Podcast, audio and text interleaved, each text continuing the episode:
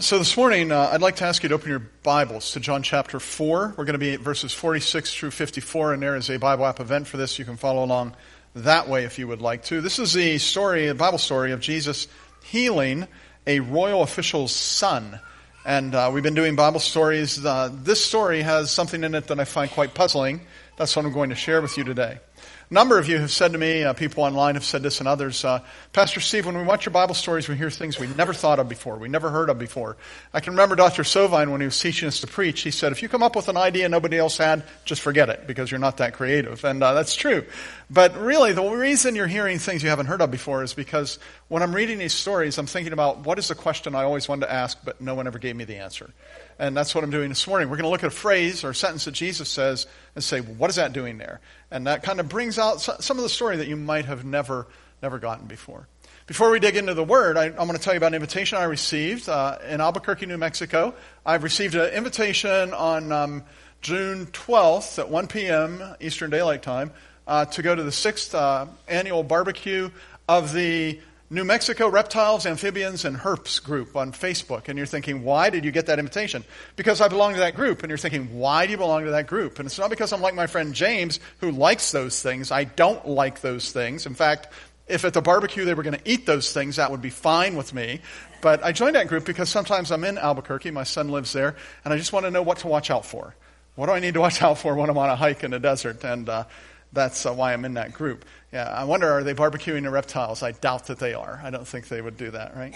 Uh, I, you know, um, it's kind of interesting. Facebook invitations are becoming more and more mainstream, and uh, more and more stubbornly I resist them when that happens. Um, uh, but how do you invite somebody to something you have going?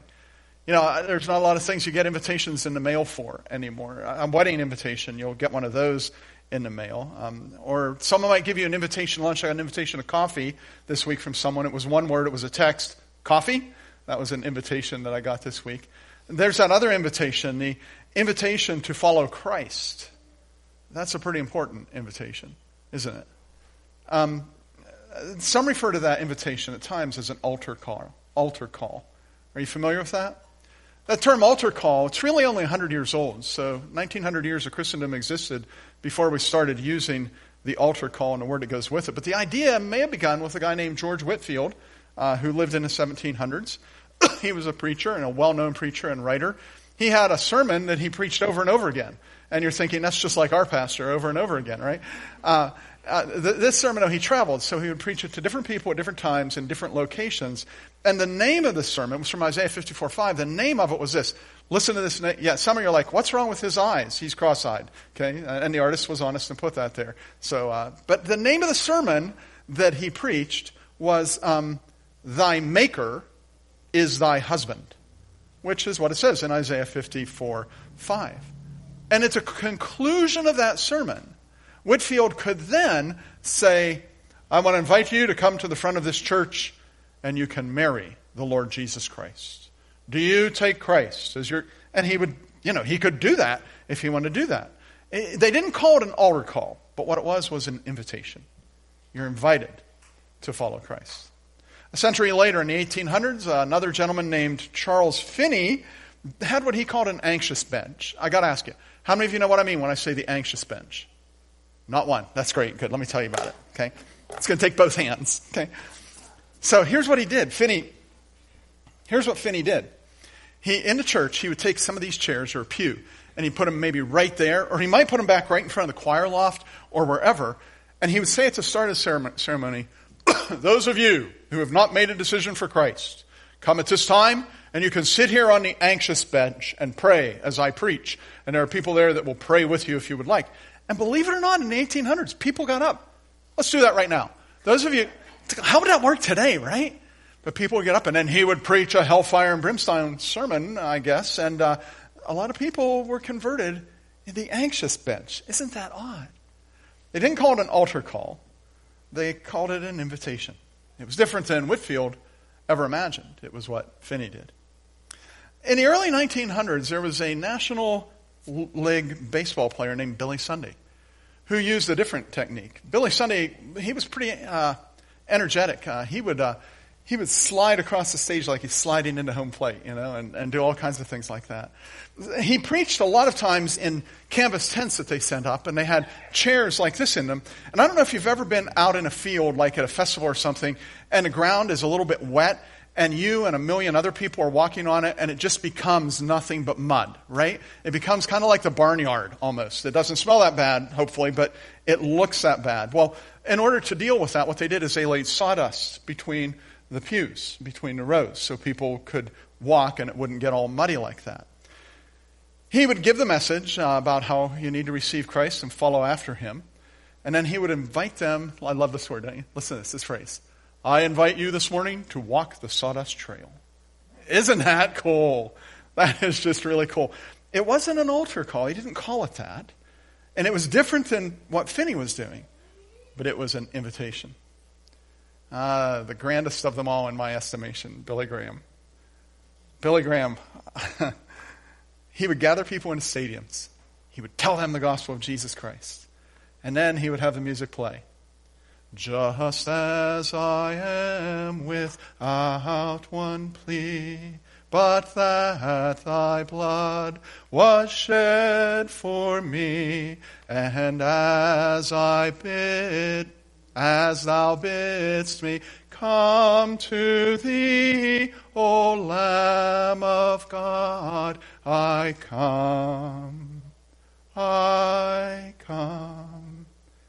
Even with this bad voice, it makes you want to stand up and come down right now, doesn't it? What a great song that he had for that. And he would say to them, I want to see you in the stands do what we have seen people do in stadiums on all the continents. I want to see you get up out of your seat and come down onto this stadium floor. Don't worry about those who are with you. Your friends will wait. You come. It wasn't an altar call. There was no altar there. It was an invitation. And it was different than the one before it, which was different than the one before it, that was different from the one before it. You know, you don't see many altar calls these days, and I'm okay with that. I seldom issue that kind of invitation for a number of reasons. I can just tell you kind of quickly what they are because you may have wondered. I've found some view it from a heretical viewpoint. Let me explain what I mean. Some people, as the altar call was very popular and you were to come forward and kneel at the altar and pray with the pastor, they felt like that was the way you were saved. And that's the only way you were saved. And if you think, I don't believe that, Pastor Steve, well, I led a, I led a gentleman to Christ in the intensive care unit he prayed out loud to receive Christ as his Savior. And he did. and he felt good about it. And he got better and he came home. And one of his family members said, You can't be saved unless you go to the altar and your pastor prays for you. You know what the name for that is? False teaching, heresy, name it what you want. That's just plain wrong. Yeah. Similarly, I found people who walked down the aisle, but by all appearances never walked with Christ after that. Have you seen them? I know you have. It's true. You see that. They felt safe. Yeah, I, I, I answered the altar call at Mahaffey Camp. I'm good to go. Third, I found, I say this carefully, that many who most objected to the lack of altar calls these days were often people who I cautiously suspected did not have a real encounter with Jesus. They'd just gone through the motions. Just gone through the motions. And the altar call was one of the motions they went through. They walked the sawdust trail, but they didn't walk after the one who said, Love the Lord your God with all your heart and soul and mind and strength and love your neighbor as yourself. It's interesting to see how Jesus issues invitations. One time he does it this way He says, Come follow me, and I'll make you fishers of men. That was an invitation. Another time he did it like this Take up your cross, let's go. Another time he issued the invitation saying, Come to me, and I will give you rest. Invitations. See if you can find the one in our passage today. We're going to start at verse 46, and we're going to read through verse 54. Once more, he visited Cana in Galilee, where he had turned the water into wine, and there was a certain royal official whose son lay sick at Capernaum. When the man heard that Jesus had arrived in Galilee from Judea, he went and begged him to come and heal his son, who was close to death. Unless you people see signs and wonders, Jesus told him, you will never believe. The royal official said, Sir, come down before my child dies.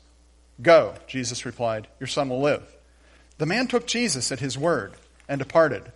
While he was still on his way, his servants met him with the news that the boy was living. When he inquired as to the time when the son got better, they said to him, Yesterday, at one in the afternoon, the fever left him.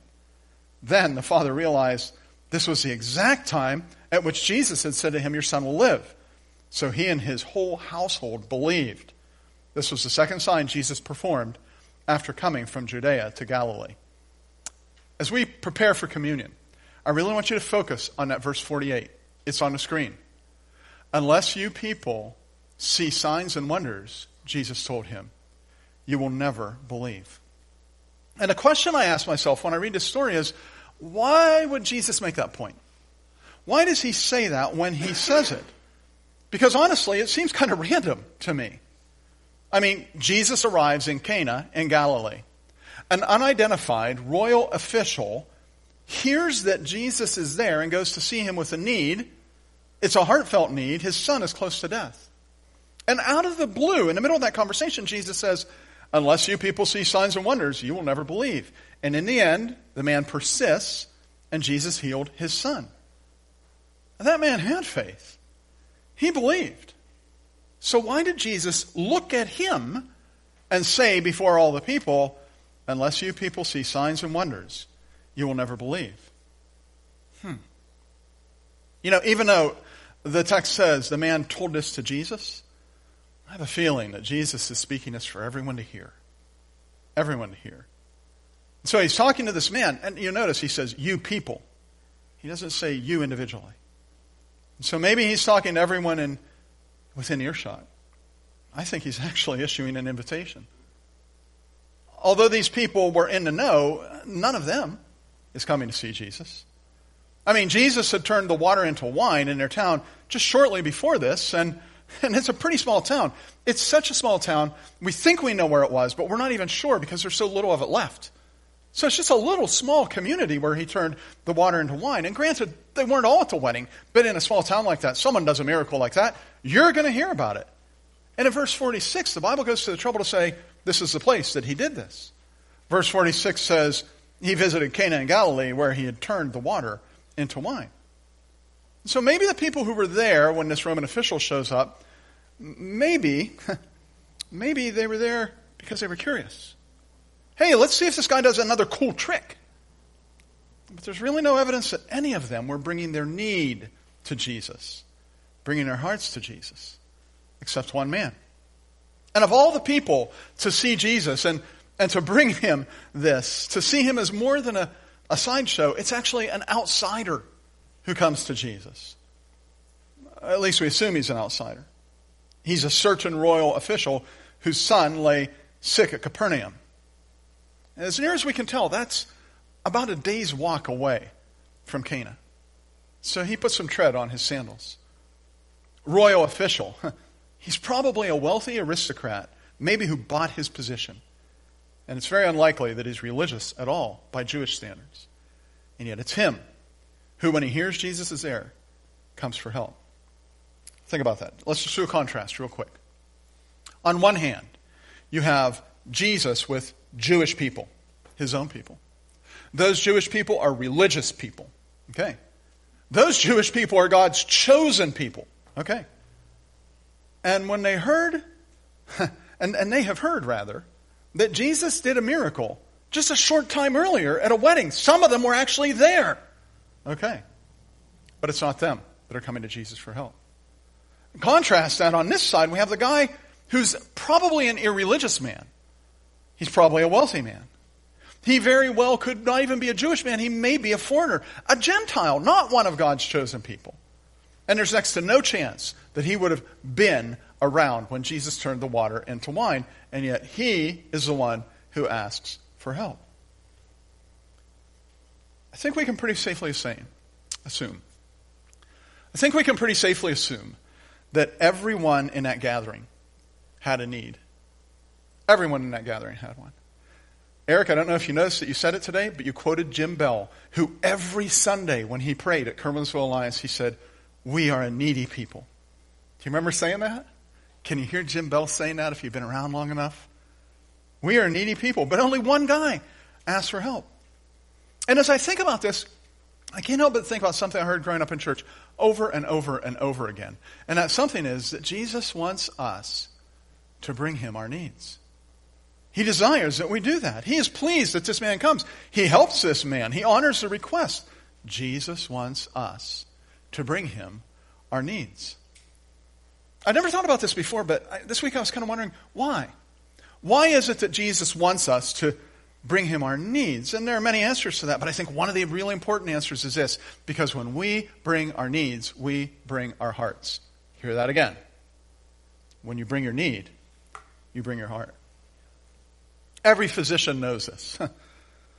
A patient can unintentionally and innocently develop feelings, warm feelings, toward their doctor.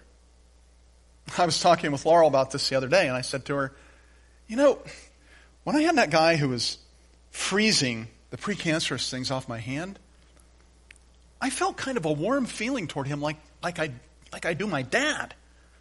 That's just weird. He's kind of my age. And yet I just had this feeling when he would make me well. A warm feeling like, I love you like my dad, buddy. My heart. Laurel said, same thing with me. She'd had surgery done on her shoulder. It was unsuccessful, consistently becoming dislocated. And finally, we found a physician in Pittsburgh who did a surgery that probably hadn't been done in America before. It was a brand new thing. It was a Swiss thing. And he went in there with his Swiss army knife and he, and he, just making sure you're paying attention. And he, and he, and he fixed it. And Laurel said, I had feelings like that toward him. Now, there are a lot of reasons this happens, but one obvious reason is this. We had something troubling us. We took that something, that problem, to someone. We trusted them. They heard us and they helped us. And our need, combined with the doctor's skill, created a sense of connection. Every doctor knows it. Do you see this principle at work in Jesus' ministry? he knows when we bring our needs, we bring our hearts. And frankly, he's not interested in curious people who kind of like to see him turn water into wine. But he's really interested in desperate people who will bring their hearts and say, Help me. Help me. He's interested in connecting himself with yourself. Now, to kind of get your head around this, it would be a good idea for us to revisit our understanding of faith and develop a, maybe a biblical understanding of belief. As a young Christian, I had a lot of flawed ideas. One of them was regarding this issue of, of faith and belief. What is it? Uh, first, I want to say to you belief is not something that you manufacture. Belief is not something that you psych yourself up for or psych yourself into. I have friends who think that belief is a matter of mentally blocking out every question. The belief is mentally not affording yourself the even thought that this might not happen and blocking out, out any suggestion of loss or any negative thought that comes to your mind. Block that out. And when they hear the doctor, these are my friends, when they hear the doctor say cancer, they refuse to believe it. I will not hear that. I will not believe that. I reject this diagnosis in the name of Jesus and I will never speak that again. Don't speak that over my, my husband or my wife. I reject everything associated with it. I, I have a friend, a woman I know, who would not even speak the C word, she called it, regarding her husband's diagnosis because she felt doing so was to indicate disbelief. And it showed that she had a lack of faith. And she constantly psyched herself into believing God will heal, God will heal, God will heal my husband, God will heal my husband. And, and, and it was very stressful for her just trying to keep her brain going that direction. And that isn't biblical faith. And sadly, things did not end the way that she hoped they would end. Biblical faith is not using some kind of self discipline, mental discipline, to close your mind to uncertainty. It is not a mentality of blocking out and eliminating any trace of doubt. If that is what biblical faith was, then there would only be very few people who could conjure that in their being, and the rest of us would be lost, hopeless. Second, Belief is not something I manufacture, it's not something I psych myself into, and it's not a leap of faith. The phrase leap of faith is often credited to a Danish guy born a couple hundred years ago named Soren Kierkegaard. In 26 publications, he never really said it, but he gets blamed for it all the time, right? Leap of faith. A leap of faith is when you say, This makes no sense at all, but I'm going to jump. Right? Oh, wow. Wow, that is not biblical faith. Because biblical faith invites exploration and investi- investigation. Because it can stand up to it. The gospel of Christ does not need defended. you defend it just like you would a lion. Let it loose, right? Don't have to worry about that. Wiser, more intelligent people than you and I have investigated it and found it sensible and stable. It stands the test of time because it does not fly in the face of the questions that you and I might have about it. It does not die, rather, in the face of those questions. it, it, it, it stands. It stands. Biblical faith is not, yeah, biblical belief is not a leap of faith. Third, biblical faith is not just nodding your head. And this is really important because I think some people think it's just nodding your head. Like, do you believe Jesus died for your sins? Uh huh. Uh huh. Okay, well, brother, you're safe. Good. I'm glad. I'm glad you got that. It's not just saying, yeah, okay, that works for me. Next, right? I can't pronounce this guy's name. I don't really know who he is. He's Dr. Mark Tietjen. Wow. His quote's so good, I put it on the screen. Read that. The central obligation of Christian existence is not to affirm the existence of God, but to love God. Can't tell you how many people I've heard when they're talking about their loved one, they'll say, Well, he believes God, God exists. He's okay. That's not what we're looking for here. Biblical faith isn't just for you to nod your head. Yeah, okay, I believe that. Whatever. Let's go. While Christian faith does include agreement with specific doctrines or specific teachings and truths from Scripture, it is not just signing a doctrinal statement put out by your church. In short, biblical belief is a choice to trust. It's your choice to trust. And that's exactly what the royal official brought to Jesus. Verse 49, Sir, come down to my, come down before my child dies. He's desperate. His son's going to die. But he trusts Jesus. Verse 50, the man took Jesus at his word and departed. So this guy, he didn't have to take some kind of a, a spiritual yardstick out and measure the depth of his faith and say, do I have enough here? Right? He, didn't have to run some diagnostics just to make sure that he had proper horsepower in his ability to believe. He, he, he doesn't ask the question, but am I believing hard enough? That, that's because the question isn't, am I believing hard enough? The question is, will I trust? Will I trust this man to whom I have brought my heart? Will I trust this Jesus to whom I have brought my son? And when he made that decision to trust Jesus with his son and with his heart, he could walk away. And he could walk back to his home. Theologian Wayne Grudem, in his book Systematic Theology, is talking about faith. He's speaking specifically about saving faith. Listen to what he says. Listen to what he says. Because saving faith in Scripture involves personal trust, the word trust is a better word to use in contemporary culture than the word faith or believe. You could say that not just about saving faith, you could say that about all faith. It's a matter of trust. And this is incredibly important because when we begin to see that Jesus' desire for us to believe in him, when we begin to, say it again, when we begin to see Jesus' desire for us to believe in him as an invitation to trust him, everything changes. Everything changes. So when you come to communion, you come to an invitation. Jesus invites you to trust him. He's not asking you to cook up some positive thinking in your life. He's not asking you to scrunch up your face real hard and say, I'm trying to push away the clouds of doubt with all my heart, Jesus. I'm working on it. I'm trying. He is inviting you to trust Him. Simpson said it this way Once it was a blessing, now it is the Lord. Once the gift I wanted, now I own the giver. Let me talk about that a little more. He's inviting you to trust Him. He invites you to trust Him. Because if you haven't got it by now, He wants your heart. So I'm going to say this, and you may or may not get it. You might even be troubled that I'm saying it. But I think it's really important for you to consider. Jesus does miracles to connect your heart with His heart.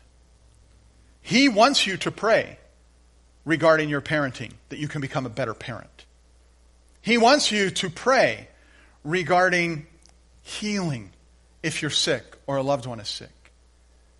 He wants you to pray for the right job, that you have the right vocation in your life. But He's more interested in hearing your voice than He is in helping you with your parenting. He is more interested, desirous of connecting with you and your heart than he is with healing your body. He, he is more focused on mingling his spirit with you and with your spirit than he is in finding you a job. And as we prepare for communion, know this that he is here to love you and be loved by you. He loves you deeply. And you give him your heart when you show him your need and as He touches your heart, He meets that need. Do you see how much different this is than a lot of teaching on what faith is? He invites you to believe. Trust me, He says, because He wants your heart. And he invites you to believe, to trust Him, because really it's the only way to live. I mean, a lot of people live without ever trusting Jesus. They don't care. They don't live. And, and they might oh, I live my life. I'm okay without him. But really, the only way to live a fulfilled life that your Creator has for you to live is to trust your Creator. That's the only way to live. He invites you to come to him when you labor and are heavy laden. Trust him. He invites you to trust him because he has what it takes to take care of your anxieties. Trust him. He invites you to cast all your care upon him because he cares for you. Trust him you respond to that invitation by genuinely desiring his help. And in this context, you bring your need to him, knowing he wants you to do that because he wants to show you his heart and his love. And you bring your need and you see yourself genuinely desiring him. Some of you probably have heard of Pastor John Piper. He's a pastor and author in uh, our day. He wrote a very short book. He wrote it in one evening, a very short book called, listen to this title Don't Waste Your Cancer. Did you hear that? Don't waste your cancer. he didn't know when he wrote that book what the future held. He was scheduled for surgery the next morning. Did he have faith that they would get all the surgery? I, I think that Pastor John would say no. I didn't know for sure that they were going to get all the surgery, but I trusted God. Listen to some of the preface from his book, and you'll see why I say that. I originally wrote this on the eve of prostate cancer surgery. I believed then, and I believe now, in God's power to heal, by miracle or by medicine. I believe it is right and good to pray for both kinds of healing. Cancer is not wasted when it is healed by God. He gets the glory, and that's why cancer exists. So, not to pray for healing may waste our cancer. Hear what he's saying. He's saying, I believe in healing, I'm trusting God. I brought this need to God. He goes on later in the preface and he says, At this time, five years after my surgery, the evidence is that they, quote, got it. But I've learned that one day we may think we are well and the next day find out we are not. So now, when people ask me, How's your health? I say, I feel fine. And the doctors are pleased, which translated means, I don't know how I am, but God knows but God knows. Now, listen to this last sentence. It's very short, but it's so good. Listen to these words that God knows and cares and rules is enough. I trust Him. I trust Him. When Jesus says, Unless you people see signs and wonders, you will never believe, He's inviting them to believe. He's not interested in turning water into wine again. He's not operating a sideshow at a county fair. He's interested in connecting with them at a deep level, at the level of their real needs. He's interested in connecting with you and me in the same manner. Are you trusting Him? What is it that you need to be trusting Him with? Let me say that sentence again. What is it that you have in your life that you know you need to be trusting God with? Is it forgiveness? Do you need to trust Him for your place in eternity? That's really where it begins, right? trusting the one who died for you. Peter said that Christ suffered once for sins, the righteous for the unrighteous. Why? To bring you to God. Jesus died in your place. He invites you to be forgiven for your sin and to have eternal life in Him. I invite you. I invite you to walk the sawdust trail. I invite you to open your heart and say to Jesus, I trust you, and to follow Him with all your heart. And you can do that on a sawdust trail. You can do that on an anxious bench. You can do that in an intensive care unit. You can do that right here and right now. Yes, Jesus, I trust you. What else do you need to trust Him with? Do you need to trust Him with your family? You got stuff going on in your family? He says, Trust me. Your parents? Children? Your spouse? Jesus invites you to bring your deep need to his heart and trust him in his heart. What about the future? You graduating? Man, when I was a senior, I got so sick of hearing people say, What are you doing when you graduate? You know? Getting as far away from you as I can. Even if you know what you're doing when you're graduating, one of the graduates said it so well just pray that I'm making the right decision. I'll know. You can trust him. You can trust him. What about the economy? Gas is $4.50 a gallon more than it was when I was a kid. 32 cents I paid for gas for my motorcycle when I was a kid. My mom made me pay. You know why? She's born in Scotland. They're careful with their money over there. Well, she was anyway.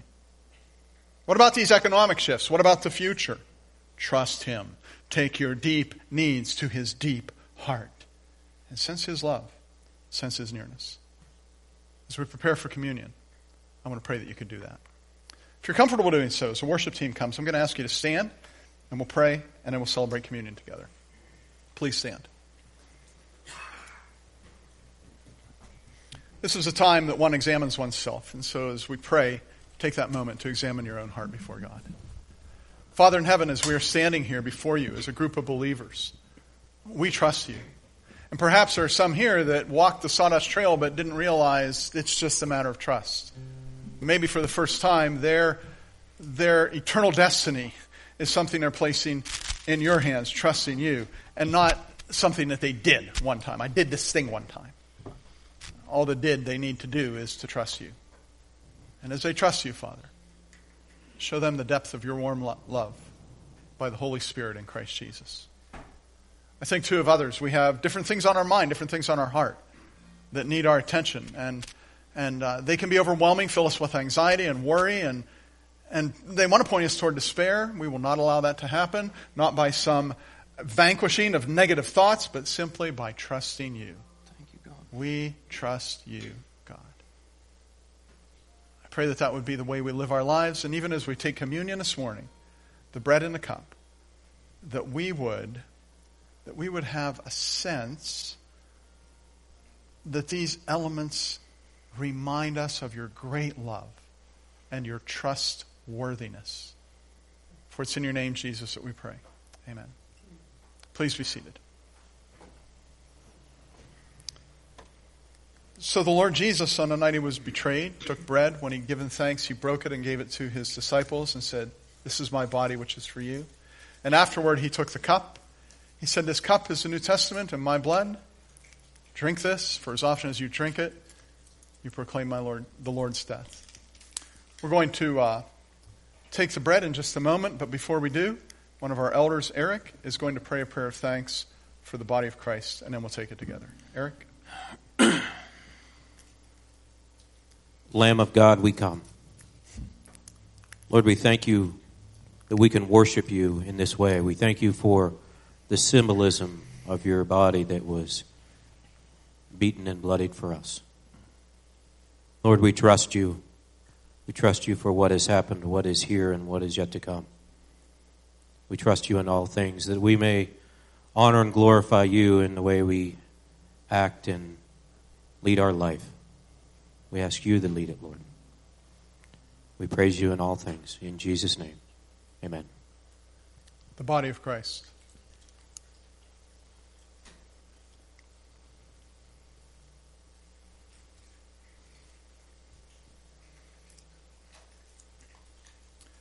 When I said the body of Christ, I held it up and I took it. You all did the same thing. It was a choice you made a long time ago to take the body of Christ. Trusting Him is the same kind of thing. You simply make the decision I will do this, I will trust Him. And you rest in that decision. Afterward, Jesus took the cup and he said, This is a new covenant. It represents a new covenant which is in my blood, which is shed out for you, which is poured out for you. Without the shedding of blood, there's no remission of sin. But because of the shedding of Christ's blood, we can trust that our sins are forgiven. We're going to ask one of the elders, Josh, if he would pray a prayer of thanks for the blood of Christ, and we'll take it together. Josh?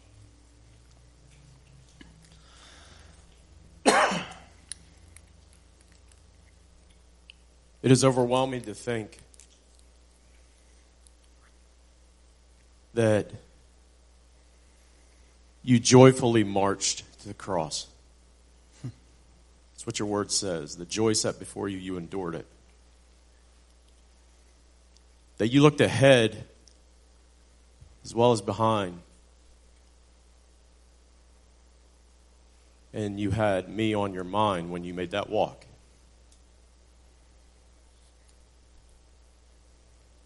You had Ed on your mind when you made that walk that you had Jocelyn on your mind when you made that walk. And Carrie, each of us. How can we not trust you? That if we fully grasp the magnitude of your decision to be obedient to the will of the Father, how can we not as the woman who bled for years, as Mark recorded it, how can we not just push our way through the crowd just to touch your cloak? God, may we have the faith to take the risk and just trust you because you're there. Thank you, Jesus. We love you. Amen. Hold on to your cup. This is what I've been saying to you all morning. Once it was a blessing, now it is the Lord. Once it was a feeling, now it is His Word. Once His gifts I wanted, now the giver own. Once I sought for healing, now Himself alone. Once was painful trying, now 'tis perfect trust. Once a half salvation, now the uttermost. Once 'twas ceaseless holding, now he holds me fast. Once was constant drifting. Now my anchor's cast. Once it was my working. Now it, hence, it his shall be. Once I tried to use him. Now he uses me. Once the power I wanted. Now the mighty one. Once for self I labored. Now for him alone. Once I hoped in Jesus. Now I know he's mine. Once my lamps were dying, now they brightly shine. Once for death I waited, now his coming hail, and my hopes are anchored safe within the veil. The blood of Christ. So, a number of years ago, our district superintendent's name was Palmer Zerby. And uh, he asked his secretary, who was a deeply committed Christian woman, to type up the words of this hymn we're about to sing. And uh, she'd never heard it before. This is written by Dr. Simpson, the founder of the Alliance. And when she was done, she came in and handed him the paper with tears in her eyes and said, This, this is it. This is kind of what I've been talking about throughout this whole service. It's not the blessing, it's the Lord. He gives you the blessing so you can have Him. Let's stand together as we sing this.